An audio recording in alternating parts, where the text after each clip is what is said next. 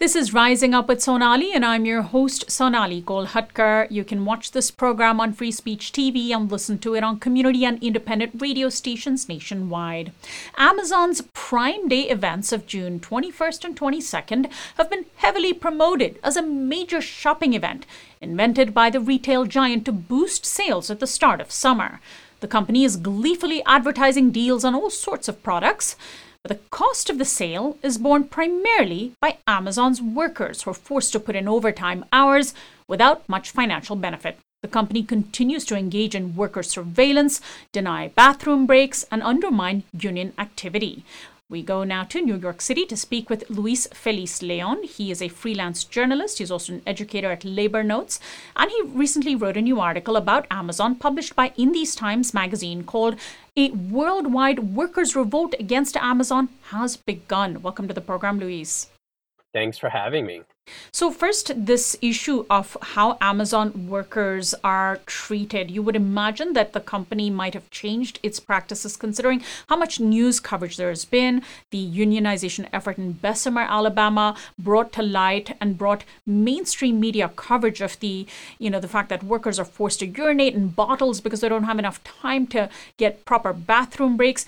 But it seems as though the company continues to treat its workers in very punitive ways and have extremely harsh conditions. Is that true?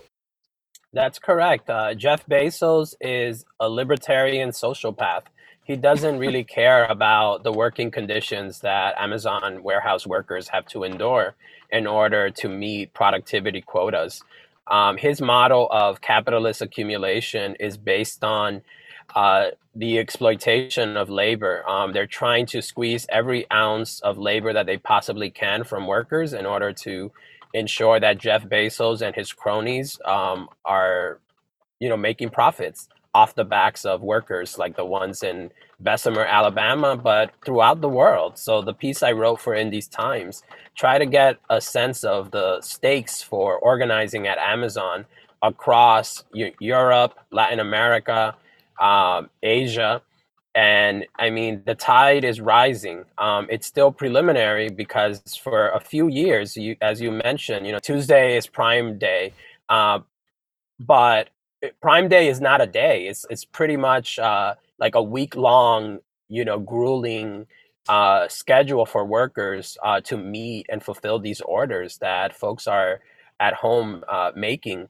Sometimes not really aware of the conditions that you know workers in warehouses have to endure. So there is awareness about uh, the conditions that workers face, but that has not changed Amazon's behavior by very much. Right, I understand that uh, for those pr- to in order to meet those Prime Day sales goals, workers are not some in some warehouses not given the option of overtime. They they have to work the overtime. Uh, in some cases they're also not being paid for some waiting times uh, for some additional safety features.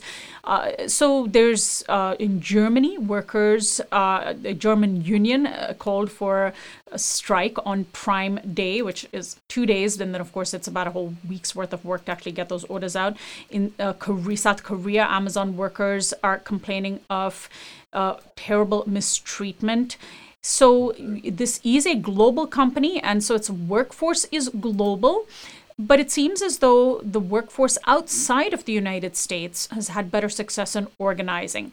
What was the uh, what, what has come out of that failed effort to to unionize in Bessemer, Alabama? Are you seeing workers here in the U.S. build on what was learned in Bessemer and try to apply it elsewhere? Yeah, I mean, I think the labor movement in the United States is using many different strategies in order to um, fight for um, for workers' rights in the workplace. So the Teamsters Union, for instance, uh, which is very much you know a very one of the most powerful unions in this country, they have come out publicly uh, stating that it's going to be a priority for them to organize Amazon workers. So that's that's a game changer because the Teamsters have a history of militant actions. You know, traditionally, um, most most strikes have been won. Um, if we look at the 1930s, by workers taking um, radical actions against the boss in order to win uh, contracts. It hasn't been by going through the unionization process through the National Labor Relations Board.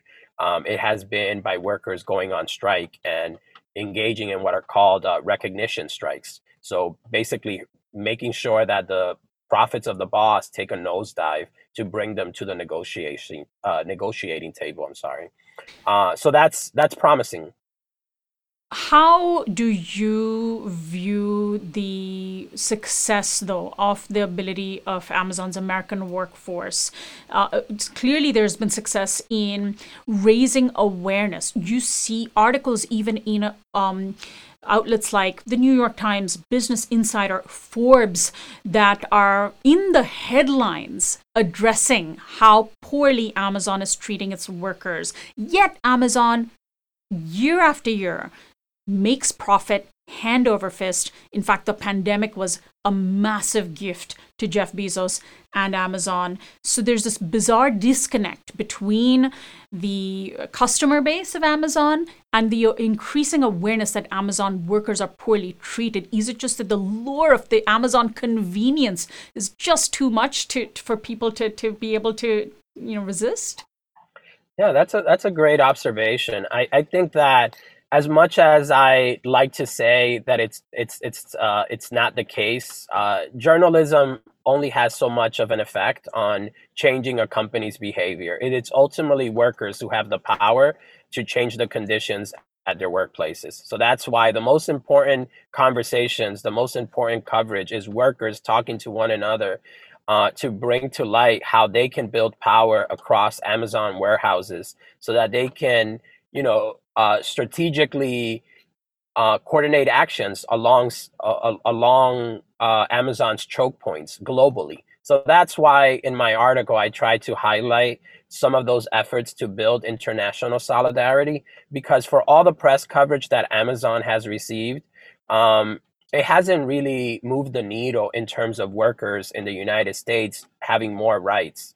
Um, I do think, however, that one thing that has shifted in my article in these times i mentioned a new york times columnist who wrote which was probably corporate pr for amazon talking about how amazing it was to receive his package um, before christmas for his son. So there was a time when companies like amazon uber and lyft they enjoyed free publicity um, because there there was not as much of an emphasis on workplace issues the voice of workers was pretty much effaced from these kinds of conversations about uh, capitalism in the 21st century um, and the new plutocrats that are our overlords. So I think that that has changed, but it hasn't had a material impact in terms of building worker power.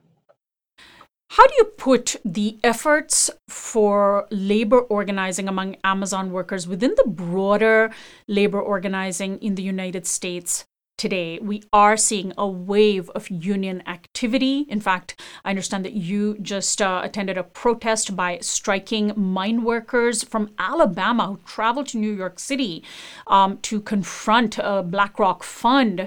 Uh, and, and, you know, we are seeing more and more, you know, workers, American workers being pushed to the brink and organizing. Yeah, no, absolutely. I mean, there's a number of uh, labor agreements that are uh, coming due this year, and workers may have to, you know, resort to going on strike in order to improve their conditions at work. Uh, so there is, um, you know, there there there is a um, a sense of some worker movement and activity. I think it's still. I don't want to oversell it. I think it's still, you know, uh, modest uh, by historical um, examples. Uh, but it is promising, and I hope that we see more of that. So the mine workers have been on strike since April 1st. Uh, they took uh, some pay cuts when the, the company that they work for, uh, Warrior Met um, in Alabama, took some uh, some financial hits and was at the verge in the verge of bankruptcy. And instead of you know, doing right by the workers. And now that times are good, uh, paying them decent wages, they have instead sought to cut their health care. Um, you know, working in a mine uh, is very uh, grueling work. You know, uh, folks like their lungs, uh, you know, uh, can potentially be um, affected by working in a mine. And right now, the you know the company is is not is not being um, uh, a conscientious, let's say, employer and taking those things into consideration and paying them fair wages and providing them adequate health care. So they traveled from Alabama to New York uh, to raise, you know, their concerns here uh, in front of BlackRock advisors um, and others uh, to because a lot of hedge funds are profiting. Coal is still profitable, um, and you know they, they're trying to get their due. So so yes, I mean they they represent they're they're also workers at Volvo that are have been have rejected two uh, contract agreements so far. Uh, there are teachers in in Worcester, Massachusetts that have been on strike as well.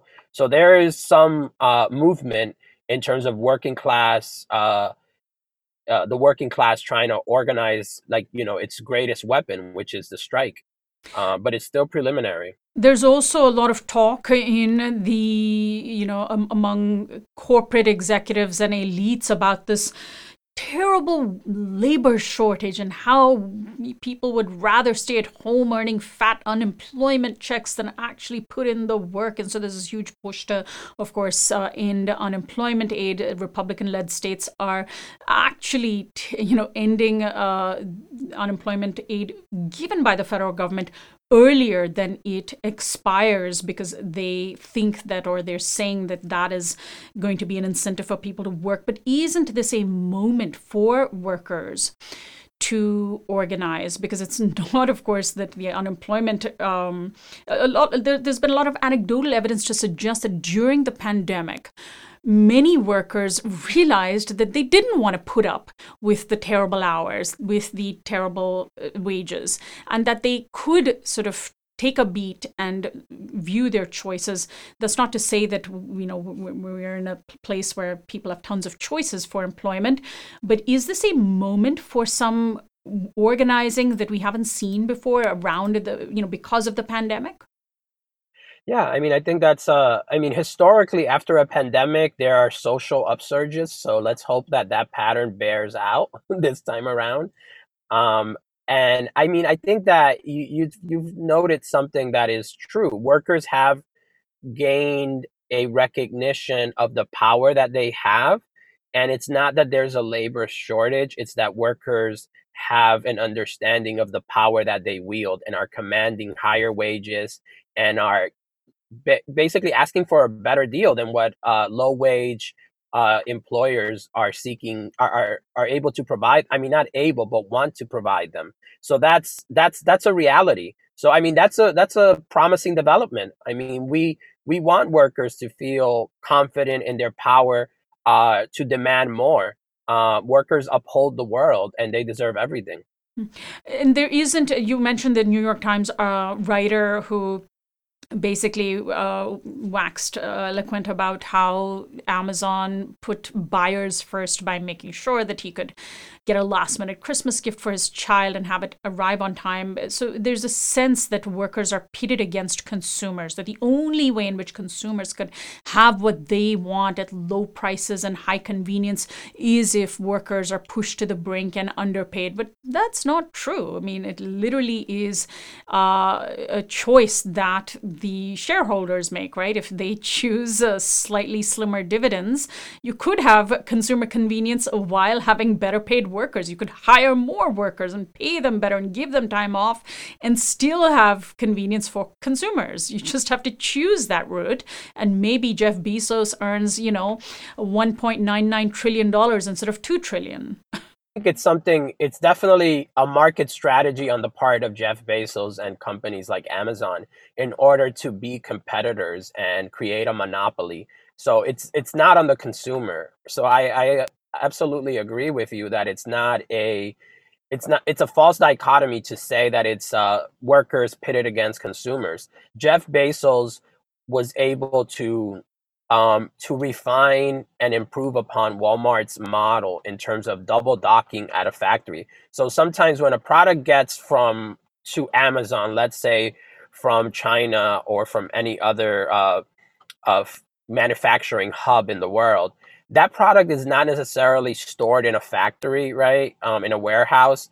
uh, waiting for an order to come. It is it is put on a trailer, and from that trailer, it is delivered automatically. So we saw that that model of instant on time delivery uh, created certain shortages um, with masks and other essential items during the pandemic, like where we, we were out of toilet paper. Because it's not as though when you make an order of for toilet paper on Amazon, that's just sitting at a warehouse somewhere. All of these all of these innovations that they've made to the supply chain are geared towards maximizing profits and driving competitors out of business. Hmm. Well, Luis, uh, is in these times a good place to find out uh, what you're writing about, as well as Labor Notes' website? Yes, absolutely. Yes, I contribute regularly to um, in these times, um, and I'm a staff writer and organizer at Labor Notes. Thank you so much for joining us today. Good luck to you. Thanks for having me. Luis Feliz Leon is a staff writer and organizer at Labor Notes and a contributor to In These Times, where his latest piece is titled A Worldwide Workers' Revolt Against Amazon Has Begun. I'm Sonali Kolhatkar. We're online at risingup@sonali.com, where you can sign up for our newsletter and watch all of our video interviews. Find our audio podcast on iTunes and Spotify, and follow us on Facebook, Twitter, and Instagram at RU with Sonali.